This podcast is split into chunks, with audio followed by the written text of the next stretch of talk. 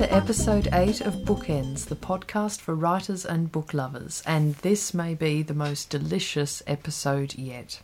My guest today is cook and food writer Pippa Kendrick, author of The Intolerant Gourmet, one of the Times top 40 cookbooks of the year for 2012. The Intolerant Gourmet is a gorgeously written and sumptuously photographed celebration of seasonal allergy friendly cooking, but only its name actually gives that away. Pippa is passionate about creating recipes for everyone to enjoy, with very little hint that there is anything missing. And not only does her work make allergy friendly cooking more accessible, but also shows that it can be just as indulgent. It's all about showing people what they can have as opposed to what they can't, and inspire those with allergies to live their lives to the full and not feel that they have to have an apple while everyone else is having apple pie. Pippa spoke to me at the end of last year about her food writing career and the process of taking The Intolerant Gourmet from a mere book proposal through to production and finally to publication. I think it's a must listen for every aspiring food writer out there, but I also think what she has to say applies to the process of writing any kind of book. I certainly took a lot away from our conversation, and I hope you will too. Hi, Pippa. Welcome, and thank you very much for joining me on Bookends today. Hi, I'm really happy to be here. Thank you. So, can you tell us a little bit about the story behind the Intolerant Gourmet? How did you come to be living wheat, dairy, egg, yeast, is that is that all of them? Have I left and something soy. out? It's out soy. And soy as well. yeah, and as well. Uh, well, my story is that I started the Intolerant Gourmet about four or five years ago. Um, it began as a blog and then it grew into a book and various other things. But I've been eating in this way for the last 10 years, really my history is that I had a severe dairy intolerance when I was little. There was lots of problems, um, which went undiagnosed for years and years, um, and it varied from kind of tummy bugs to skin to sleep, all sorts of things. Um, and then when I was at university, I went to university and I was due to spend a year uh, going to America. And as part of my visa, I needed a health check. And when I had the health check, they had a look at all these ongoing problems I'd been having and asked if they could um, have a look at me and give me an ultrasound. And I had a, a problem with calcium stones, uh, which is linked to dairy intolerances over a long period of time. I had those removed, and unfortunately, the operations went wrong, and I ended up with a damaged tummy, uh, damaged digestive system. It was all a bit dramatic and all a bit traumatic, um, but the upshot was that I no longer could eat dairy, but I could also no longer eat wheat and eggs and soy and yeast. Um, that's kind of a repercussion of all the operations. So I felt quite miserable, as you can imagine. As you would, yeah. as you do. Um, but one of the things I'd always been incredibly passionate about was cooking and food writing. I felt really strongly about it. I loved it. I loved cooking for friends and family. And it was a really big deal to me. And when I started cooking again, but free from all these things, there was very little out there. This is 10 years ago. And there was very little out there that had any sort of inspiring content. Uh, there were cookbooks that were dairy and wheat free, but they were very earnest and they were quite heavy duty and they didn't encompass any of the kind of passion and, and excitement that I felt for food and for cooking. And after a year or so, I've just been experimenting with my own recipes ongoingly and, and I kind of thought, you know, I really want to do this. This is something I want to do. Like, I'm feeding all these people. Nobody seems to notice that there's no wheat in there, or there's no dairy, there's no eggs. And, and actually, this is a great thing. I'm sure there are lots of other people out there with food intolerances or allergies similar to mine. I know my story is quite extreme, but there's lots of people who come to it for, for lots of different reasons. And I really thought, you know, I'd like to pull this all together. I'd like to help I, would love to do something that I feel passionately about, and and I love to cook, and that's and that's where it went from there. Obviously, it was a very extreme experience. It sounds like it was also rather serendipitous as well. It kind of led you down a career path you might not have gone down otherwise. Yeah, I completely agree. I Absolutely. I'm quite a firm believer actually in that kind of linking and serendipity. And I think it taught me an awful lot about I'd always been it took all the things I was had always been interested in and pulled them all together and I wouldn't be doing this job if those things hadn't have happened to me. So um, I'm quite grateful in a way because it means that I get to do something I feel incredibly passionate about. Did you always want to be a writer? Um, I'd always been keen. Yeah, I wanted to. Originally, I wanted to work. I wanted to be an editor of a women's glossy magazine. That was my main. that was my main aim when I was about fifteen. And certainly, when I went to university, I did English literature and creative writing. That was my degree. So I was really passionate about writing, but I didn't really know what form that was going to take. And quite honestly, I didn't know that you could be a food writer. I hadn't really you know, I'd never really thought about that, and and I hadn't seen a way in. I I may have come to it naturally, just because those were two big passions of mine, writing and food. But I certainly didn't really know how you became a cookery writer. You know, that was about writing recipes and encompassing kind of aesthetics and styling. All I didn't really know that you could do that, and um, I wanted to be a writer in some form. I just didn't know in what way. So you started your blog, and that was about your cooking and recipes for allergy-friendly eating. Yeah. And so, did your cookbook? Your cookbook was born out of that. Well, actually, you know, it's getting more and more common that that's the way it works. That that you you start a blog and your book comes from that. Actually, it was kind of the other way around for me. I knew I wanted to write a cookbook. That's what I knew. I, I knew ex- I could visualize it. I knew exactly what I wanted to create. I wanted. I knew how it would look, how it would feel, the tone, the content. I knew everything, but I didn't really know how you went about, you know, putting it all putting together, it together. in mm. public. Yeah, and I felt that I lacked discipline, writing discipline. That's even though I'd always done it and I'd always been interested in it, I didn't kind of have a structure. And I felt like the best way of me getting that was to consistently write in about food in a way that in a tone that I wanted to see in my book or hear in my book. And so I started the blog because I had all these recipes that I was experimenting with and I thought this is great. I if I do something once a week I can I have that kind of control and freedom at the same time because I'm practicing. But you see, it doesn't really matter who reads this blog. It doesn't matter if one person or, you know, a thousand people read it. I still get to control the content. And that felt really freeing. So I thought, well, this is a, a good way of kind of seeing if I can do it, if nothing else, and if, if people like it. So that's that's really why I started. The book had kind of half been written at that point. Although I must say that writing the blog did definitely shape the book. And what was the response initially on, on the blog from, from a readership? Yeah, it was it was really great actually. It was really it went from my mum, as as we all start with that. Yeah, exactly. and some friends, and then it kind of it started expanding. I was really lucky that I got picked up quite quickly by Sainsbury's, who asked me, uh, liked what I was doing, had a read, and um, they have quite an invested interest in free from products because they have like the biggest range really of their own brand. Um, so they asked me to come and uh, come to London to their headquarters and to do some taste testing and reviewing and things like that. So that was a that was a good way of kind of getting the intolerant gourmet name out there at the beginning and it also really worked in my favor later when I was trying to get a book deal or in fact get an agent that I had experience with these different people and I could show that there was a market for it and people were interested mm. um, and that so I did bits of work like that but I really I kind of really stuck to my guns I tried very hard not to make it I'm not a reviewer and I'm not about PR. I wanted to write just recipes. I wanted it to be all about the food and just all about the enjoyment of that. So the content very much stayed kind of true to what I knew and what I felt passionately about. Mm.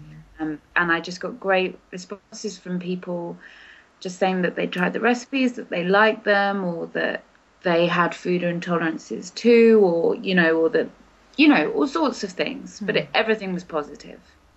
So then, what was the next step in your road to publication? You found an agent, or did a publisher approach you because of the blog? No, I found an agent. I decided that I wanted to write the entire book, or near enough the entire book, before I went for an agent, even because I know that. A, I thought it would work in my favour that if I already had it there, there's less for them to do. um, and so that makes you more appealing. But also, if I'd already written it, then they couldn't change so much of it, right? Because you can't, they can't say, oh, we really like this idea, but what we want you to do is this. Instead, they just say, oh, look, there, there it is in its entirety. Great, let's take it, you know. So I'd done that. And the next step, the really big next step, which was kind of as hard as, writing the book, was writing the book proposal. That was like a, a massive deal for me. Yes, writing a synopsis for a piece of fiction has certainly it, that, that was harder for me than writing the book itself. Yeah, because I mean you know what your book's about and you know what the message is, but do you think you can try and distill that into a couple of sentences? absolutely. I found it so hard. Yeah, it's uh, that's exactly how I felt, and also. I'm not naturally a business person. I'm not natu- naturally a marketing person, and it, it a book proposal is a business proposal. Mm. So you ha- kind of one. Of, I had a really good bit of advice quite early on, which was that write the book proposal as you feel it right write it passionately write about what you know how what your book's like and how much you love it and all these great things and then go through and take any form of emotion out of it whatsoever. Like it can't be emotional. Hmm. You set a tone by your writing so they have to still be able to hear your voice in a book proposal. But f- you know publishing is a business and they're not they're not going to take you on unless they think that there's a market for you and unless they think that there's potential and if you don't know your own potential then they can't really see it. I mean there are exceptions but i think because it's so competitive you have to do yourself a favor and and make it make yourself as marketable as possible in and you only have one chance with a book proposal. They're not going to read it twice and if they get a quarter of the way through and still don't know what the book's about and still don't know what you're about and you know then they give up because they have thousands so i found it really difficult in that sense making it purely business and taking out kind of my heart but still showing how passionate i was about what i was doing It's harder than it sounds, isn't Yeah. it?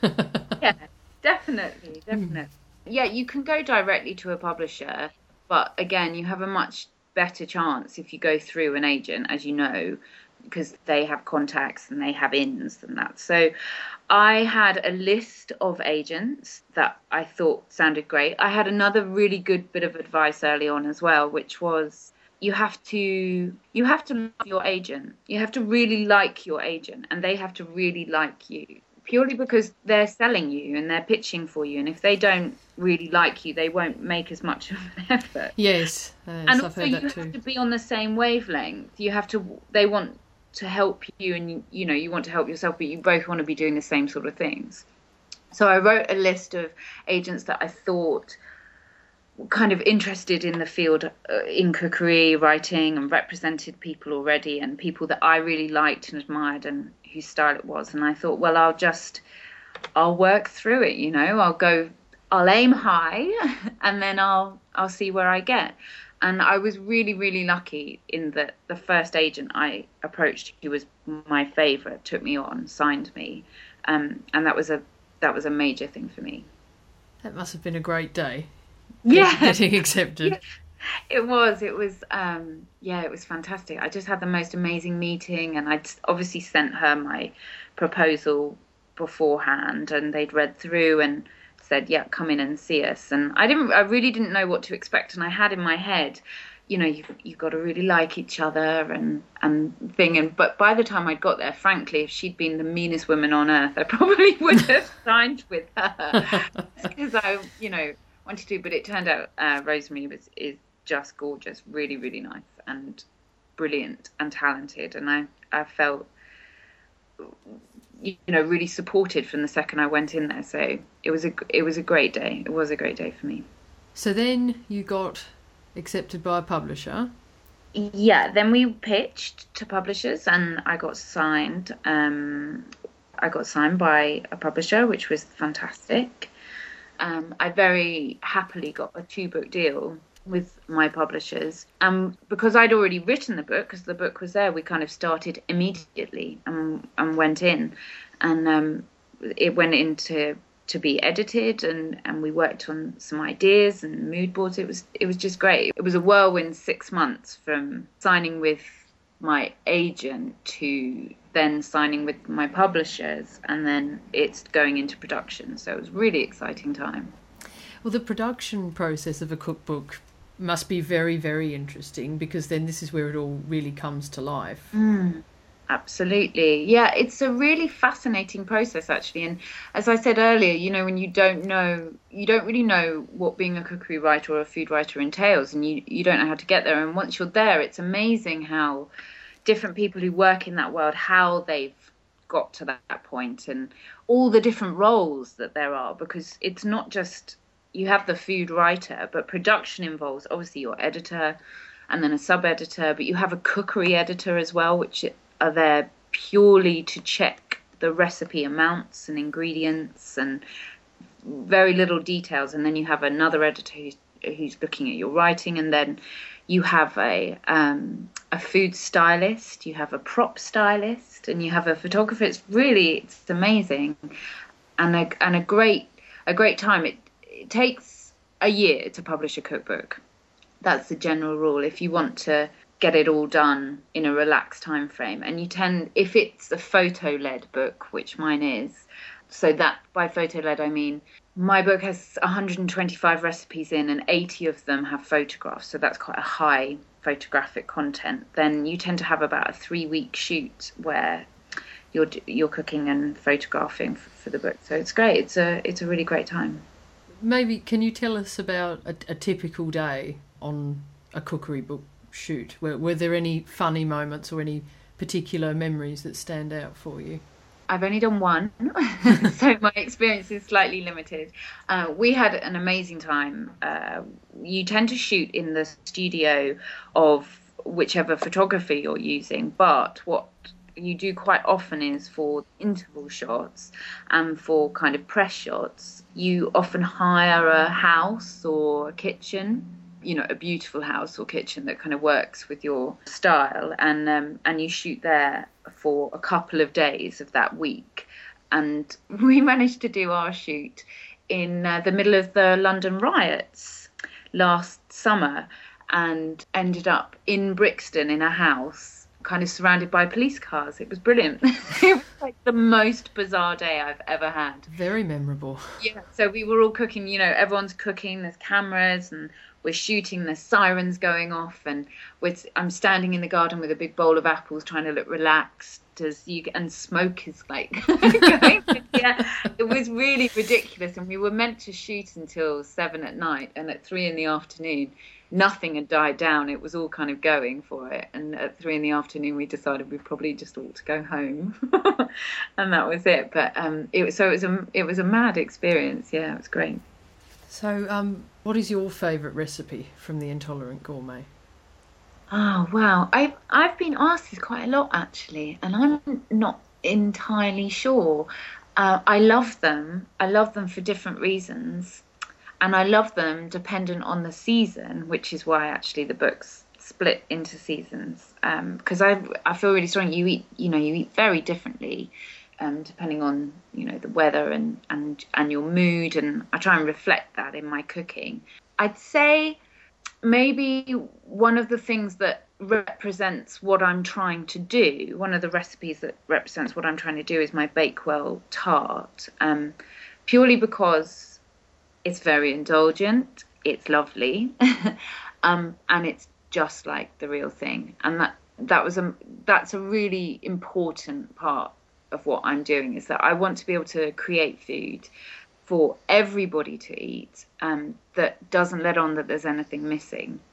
So, you know, I want to be able to sit down and feed 10 people and maybe only one of them have a have food intolerances or an allergy, but everybody's eating the same thing. It's all communal, it's shared, nobody feels isolated, and nobody knows that there isn't any wheat or dairy or eggs in. So um, the Bakewell tart for me kind of represents that because it uses it's pastry, it's that light frangipane sponge, and you know, it makes a difference. It's good to know that people can't tell the difference really. That I think that's what I mean. Well, it, it sounds like the, the response to the book has been incredibly positive, and a lot of people have come forward and told you how much it's helped them. And, you know, because uh, maintaining a degree of normality, I suppose, is, is very important if you're given a diagnosis such as a food allergy or intolerance. Because I, I think a lot of people think of it as a as a very negative thing. That's exactly it. People feel really quite miserable at the thought of it. And you know often you get people who say oh my god but i couldn't live without cheese. How does how does that even happen you know? And for some people uh, it's just it's not a choice. You can't. It's either that you're you eat in a slightly restricted manner and you feel well or you don't and you're very ill. So you know there's a there isn't a lot of argument. Um, i think often people feel very isolated. I know i certainly hear from people that, especially people with children with food intolerances and allergies, who feel very sad that their child is going to parties or or simply just going to school and not being able to eat anything in the same way that everybody else is. And I wanted to bring a bit of normality back to cooking, but also what I really wanted to do was show how good it can be and how sumptuous it can be and that it is it can be just as indulgent and just as fabulous and by that I don't mean unhealthy in the same way that I don't mean that the intolerant gourmet is sort of diet food. It's not, it's not that. It's just good food made out of simple ingredients that doesn't contain any of those allergens. And I think it's really important for people to have a bit of pleasure with their diagnosis, you know? Well, it's important that, you know, because life still has to be lived, and so why not enjoy yourself and well, exactly, and also, you know, as you said, life has to be lived, and eating is a big part of that. Obviously, well, it is for me. yeah, well, absolutely, and I think you know, if you if you feel like, oh, I can never eat that again, then it, it, it is a bit miserable, and also a bit earnest in some ways to say, oh, well, you know, I'm going to restrict myself from now on. Those are words I don't I don't really like the kind of restricted thing. I think you don't have to feel like that. I was quite lucky. I was um, brought up. My mum was macrobiotic and vegetarian when I was younger, and we ate a lot of exciting kind of non-traditional food. And so I know that you know just because it's not the norm doesn't mean that it's not fantastic. And I think I've kind of really taken that with me into my cooking. Well, it's very interesting because I, I think that if you didn't have the word intolerant in your cookbook title at all, and it was just uh, I don't know cooking through the seasons or something, yeah, you possibly wouldn't immediately pick up that it was all wheat free, dairy free, egg free, because I mean, as you say, everything you've written it has a, a beautiful, sumptuous uh, quality about it. I mean, it's a beautiful book. So anyone who loves cooks cookbooks and leafing through them like you would a novel like I do will, will be in heaven. But it's it's like all of the recipes are just it's it doesn't feel like restrictive eating to me at all. And and I've made quite a few of the recipes oh. and yeah, like like like you say, it's um it's it's incredibly normal all all of the food that you've made, but exciting normal. Yeah, no, that's good. if that makes sense. That's exactly what I want to hear. That's exactly what I wanted to do. Do, do you think that there's a higher incidence of intolerances the, these days, or, or have they always been around and people have just sort of had to muddle through? No, I definitely, I personally think there's a massive increase in intolerances. I mean, I think the market reflects that as well. Actually, um, you wouldn't get big businesses investing like supermarkets investing in their own ranges if they didn't think there was a massive market. And it's I know that for some people they see it as a fad or they see it as fussy eating, but that aside, it's a proven fact. You can't talk to anybody without somebody either having a food intolerance or allergy themselves, or knowing somebody else who does. You know, whether whether it's something as extreme as a a, a dairy allergy, or perhaps it's celiac disease, which is somewhere in between an intolerance and allergy. It's a disease, obviously. Um, it's an immune response, but just a delayed one. So, like an intolerance, or somebody who just says that they feel very unwell when they eat wheat. You know, there's it's there, and I I have my theories. I mean, I'm not interested in no that's not true. I'm interested in the side of diagnosis but i don't represent it in any way. I couldn't purport to have any kind of medical knowledge and i wouldn't advise anyone in that sense. I couldn't diagnose anybody. Mine is just the cookery. But i do have my theories about this and i really think that the overproduction of wheat especially and chemicals in our food and um, just processed food in general hasn't done us any favors over the last 20 years. And that's why we are what we eat. And when we're younger you know what we ingest make, plays a massive role in how our bodies work later in life. And um, people of our parents' generation say they kind of ate war diets where you know people there was you know it was quite basic food. And very little processed food, and we've been brought up in a time where processed food was really popular and and new and exciting to people. So, and now we we eat in a way where that we've never done before, where there is so much abundance and so much choice, and yet actually it's so unvaried. It's I think it's ridiculous. If you talk to the average person, they eat wheat three times a day and and in differing forms and don't think that they're doing it you know cereal for breakfast a sandwich for lunch pasta for supper but we weren't really des- designed to eat the same things again and again and again and I also think that you know if the wheat is contaminated or over processed with chemicals, then there's a build up, and and this is what happens that people find that their tummies become more sensitive and digesting things is harder, and and it goes from there. So I, I definitely don't think there were as many food intolerances about you know 20 years ago. Um, I think it has increased. Yeah. It's very interesting. I did a gluten free challenge over the summer um, for my blog, and I had always just assumed that gluten free eating and, and wheat free eating would be very difficult, and I didn't appreciate how much I personally ate it because yeah. you know you'd have toast with your scrambled eggs at, at breakfast time and sandwich for lunch and yeah invariably it would be pasta for dinner but also because i'm vegetarian a lot of vegetarian meat substitutes have yeah. got a lot of gluten in them. Yeah, uh, it's really quite quite terrifying. So it yeah. really opened my eyes as to how much I was actually eating, and so I, I just did it for the for a week. But it was amazing how different I felt at the end. I just felt lighter and cleaner, like like everything was working a bit better. Yeah. I think that's quite common. I think people do feel that, and it, it, that doesn't necessarily represent, you know, having a food intolerance. It's just more that it shows you that if you eat the same things again and again, you know, your body finds ends up finding it difficult to break it down, and that's why when you do miss it out for a week or so, you do feel noticeably better. It's really interesting. And I just couldn't get over how easy it was to do as well. It was just all about being aware and yeah. reading the labels and just being well prepared as well. Like just making sure you had things in the pantry or in the fridge that you could have. Um, and even eating out wasn't that much of a drama because no. you just had to sort of research it first and find out whether the local place would would co- cater for you. you. yeah. yeah, exactly. Uh, you're right, and definitely now. I mean, I think now is it's amazing in comparison to how it was ten years ago in terms of choice and people helping you out to eat that way. It, it's massive.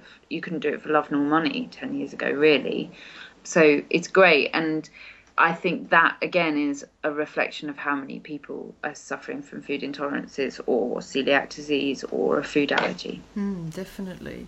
And I mean, I realise that I'm in, in a very privileged position of being able to make the choice to, to cut down or to try gluten free eating for a week or a month or, or whatever.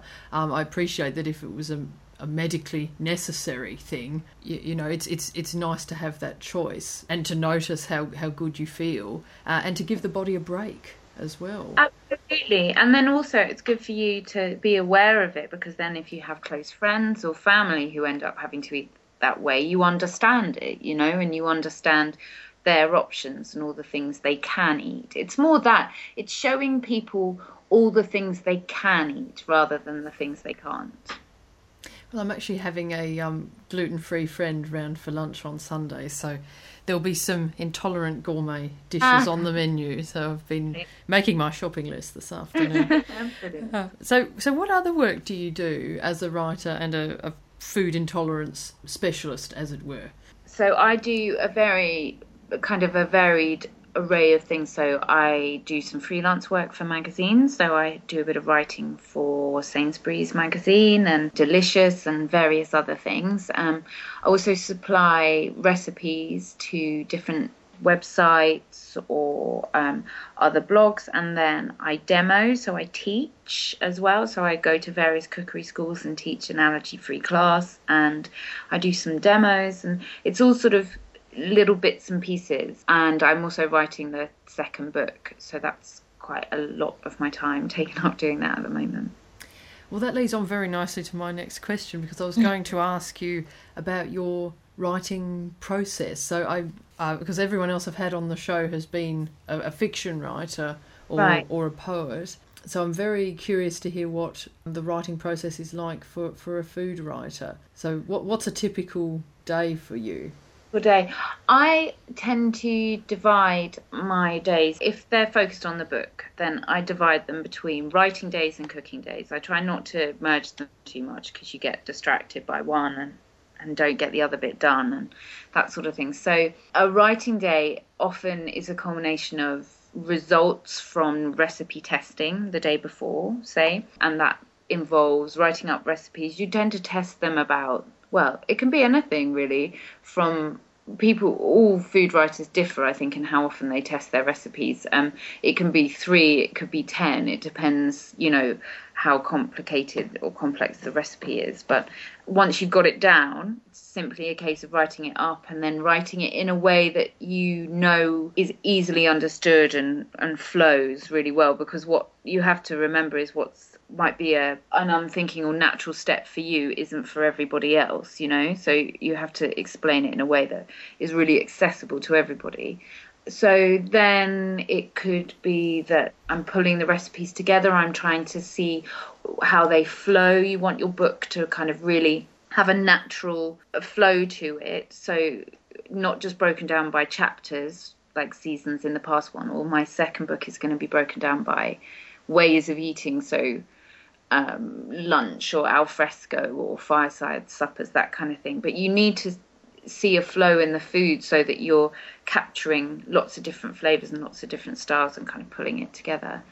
So it, it's simply a case of writing those up and working and, and working out where they're going to go, and then there's writing for the blog as well, so that's the same. But I, it's kind of very organic. I think I'm kind of umming and ahhing because it's really I kind of just sit and write and see what comes and pull it all together.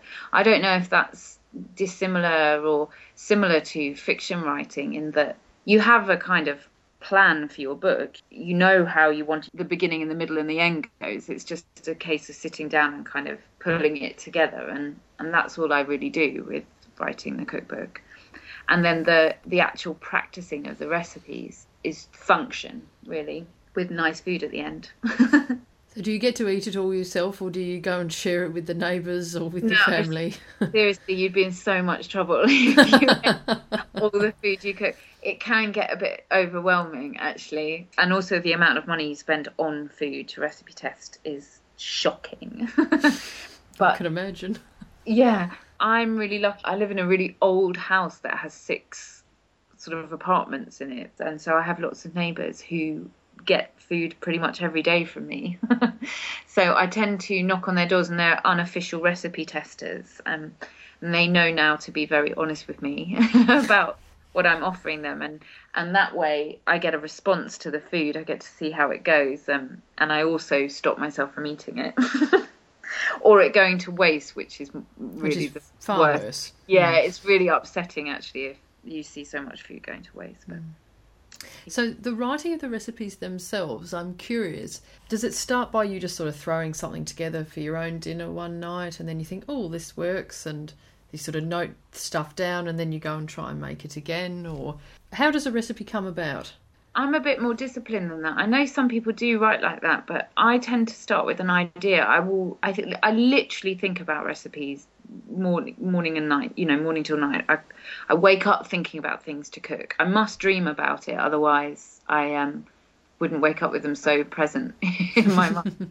um, but I just I know exactly what I want to cook, and sometimes it's a case of I'll imagine it, I'll know how I want it to taste, and I'll write it down, and I'll work from there. So I might add a bit, few bits, take a few bits away, but the general process is is already done. But then in other situations, there are dishes that I want desperately want to recreate. So classic dishes that aren't naturally free from that takes a probably a bit more bit more forethought you it's a little bit of a science in terms of replicating eggs or dairy or wheat baking especially. You kind of have to really understand how the ingredients work together so that you can recreate textures. It's rather than flavors it's more about textures um, and rise and you know that kind of thing. Density crumb all of those are affected by not containing gluten or dairy or eggs especially yeast as well. So in those situations it's a bit more scientific really you know like a sponge cake or or a bake the bakewell tart you know in order to recreate that you have to work out how it's going to how it's going to taste and how it's going to feel and then it's a case of practicing which is le- slightly less organic than just going wow you know what would work really well together and then taking it from there No, it's just uh, amazing how you know we just pick up. I, I say we, um, people who don't write cookbooks just pick them up and leaf through and think, oh wow, I wonder how they came up with that kind of thing. but yes, it's uh, it's interesting to hear the, the the hard work and the thought that that goes into every one, and then of course the testing. yeah but all. i know but i'm not you know i'm not complaining for one second. I, know that people do think oh well that how where's the difficulty in that? Writing a recipe but it's like all things it's more complicated than you think um, and like all creative things there's a lot of kind of there's a lot of hard work behind what looks pretty simple you know? I was just about to say, I mean, I know now from my own experience of writing a novel that something that might take me just a day to read, um, if I yeah love it that much and can't put it down, if it, it might only take me, yeah, an afternoon or a day to read it, but it's probably taken the person who wrote it two years. Yeah, exactly. But you know, that's the beautiful thing about creativity and people, you know, and and that kind of thing is that because it seems so natural and there, you just assume it's easy, and it because they've made it look easy. You know, if you read a great novel, you're just a great novel is just full of it's telling you something that you already knew, but you didn't you hadn't said it out loud. Does that hmm. make sense? Like that kind of feeling where you it's so familiar to you and you're like, of course that works or of course that's true or of course I feel that. And and the person behind it has you know, as you said, spent years honing that one sentence or whatever. But that that's what's so great about it, isn't it? That it, it feels easy and natural. Well, I read somewhere that the definition of grace is making a difficult thing look easy. Yeah. So, Yeah. That's a expen- yeah, I like that and very true I think. so what are your favourite books, cooking or, or otherwise? Wow. Um, okay, well, cooking wise, I'm currently slightly obsessed by uh, a writer called Maria Elia, who did a book called Full of Flavor. She's a chef and she's just fantastic. It's just that again is what we were just discussing. You look at those, you look at her recipes and read them, and they're so simple.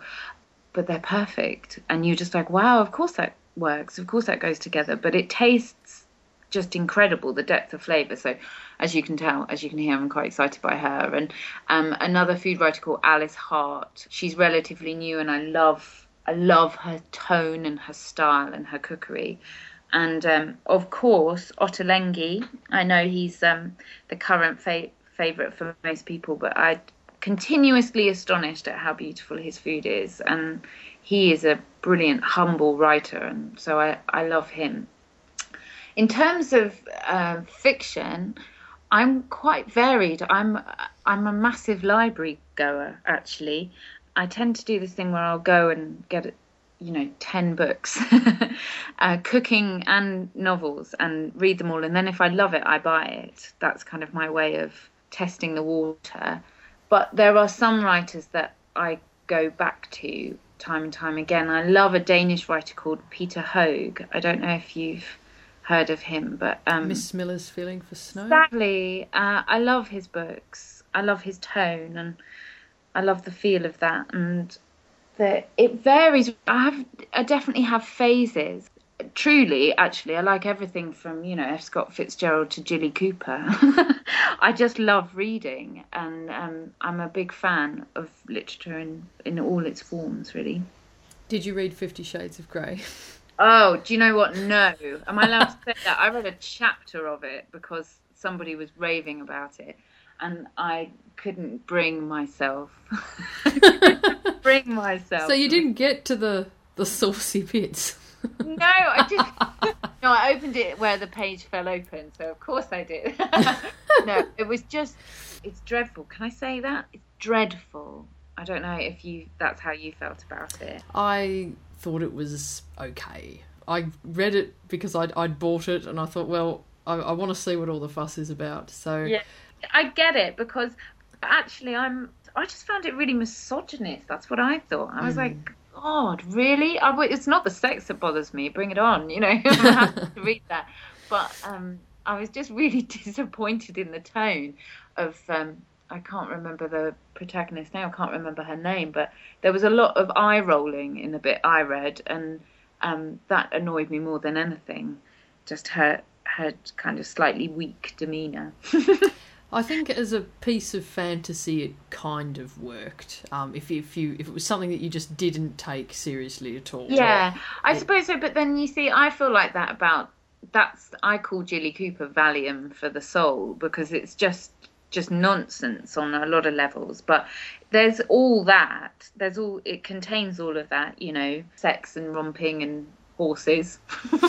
but but it's but, intelligent, isn't yeah, it? Yeah, but it does have some modicum of intelligence, and also it's not the females aren't feeble, and that and so that, passive. Mm. Yes, that annoys me, but that's just me. Well, that's very very interesting because I, I like as I say, I sort of felt the same way. I mean, all power to her for yeah tapping into the market yeah. and you know giving people what they wanted. Who who knew that was what they wanted? I know. So back to you. Mm. Will we be seeing The Intolerant Gourmet, the television show? Do you know? I don't know. never say never. It would be really interesting if it went that way. That's not necessarily doesn't rank very highly on my list of things I'd like to achieve. I'm definitely much more about. I'm definitely more comfortable writing, but the more people that know about it, the better, really, you know. So the more publicity and the, the broader the audience, the better. So I wouldn't rule it out. Hmm. so if the opportunity came along, you'd consider maybe it, yeah. we've had some interest, but I don't. It hasn't felt right at this stage. So we'll see. Hmm. And so book two is currently in the works. Can you are you able to tell us a little bit about it? Yeah, it's going to be. It's very much the same feel as the first book. So the food, again, is all about flavour and colour and balance, and um, it's broken up slightly differently. I think, as I mentioned before, it, it's done in ways of eating. So there's lots of there's fireside suppers and there's sort of high tea. So almost like nursery food for children, that kind of thing. Classic little dishes, and then there's kind of picnic food and breakfasts. I've tried to kind of cover each, you know, every aspect of your day to day eating so that there's always something. I've ha- had a lot of interest from people saying, I'd really, you know, I'd like to go on a picnic and take this, but I can't. Do you have any suggestions? Or it's my daughter's birthday party. Do you have any suggestions? So I've tried to kind of really cover that. But it's very much the same. It'll be photo led. It'll be a nice big book, very colourful, very beautiful, I hope. And it will be out not for quite some time. It's going to be out in March 2014. So a little, you know, over well over a year away. Um, so next year we'll all be about production and and um, getting it honed. So it's good. Mm, sounds very exciting. Yeah. Well, Pippa, thank you very much for joining me today on Bookends. I've I've really enjoyed having you on the program. I think everyone's going to really enjoy hearing what you've got to say and illuminating us all about the process of writing and publishing a cookbook. J- just before we go, what would be your advice to people who would like to write a cookbook of their own? Is there anything you wish you'd known before you started? Do you know the best bit of advice I can give you is to just get yourself organized. Little scraps and notes isn't particularly helpful for cookbook writing. I promise that you'll forget what you did two days later. So always write everything down in full and cook and write the, about the kind of food that you love. Don't worry about what everyone else is cooking or, or trends or, or, or that sort of thing. Just write about what you love. People will hear that and hopefully they'll love the same kind of food that you do and it will go from there. Otherwise, the only other bit I think is give yourself some kind of discipline about writing the recipes, set days, you know, set times, and say with a blog, you know, a set amount of writing and testing. Um, I always think I'm a big believer in kind of lists and organisation. I think it really helps and um, it le- it frees you up to be creative. So that would be my biggest tip. Excellent advice. Uh, Pippa Kendrick, author of The Intolerant Gourmet, thank you very much for being on the program. Thank you for having me. Thank you. And that was Pippa Kendrick, author of the wonderful cookbook The Intolerant Gourmet. And if you haven't already got yourself a copy, I thoroughly recommend doing so. All the details of Pippa's work is on the Bookends website, bookendspodcast.wordpress.com, and also all the other books and authors we mentioned. You can also check out theintolerantgourmet.com, which has a delicious recipe from Pippa every week. I hope you enjoyed listening to Pippa's words of wisdom. I certainly enjoyed speaking to her. I hope you'll join me for the next Bookends episode soon. Thank you for listening, happy writing, and happy reading. Bye for now.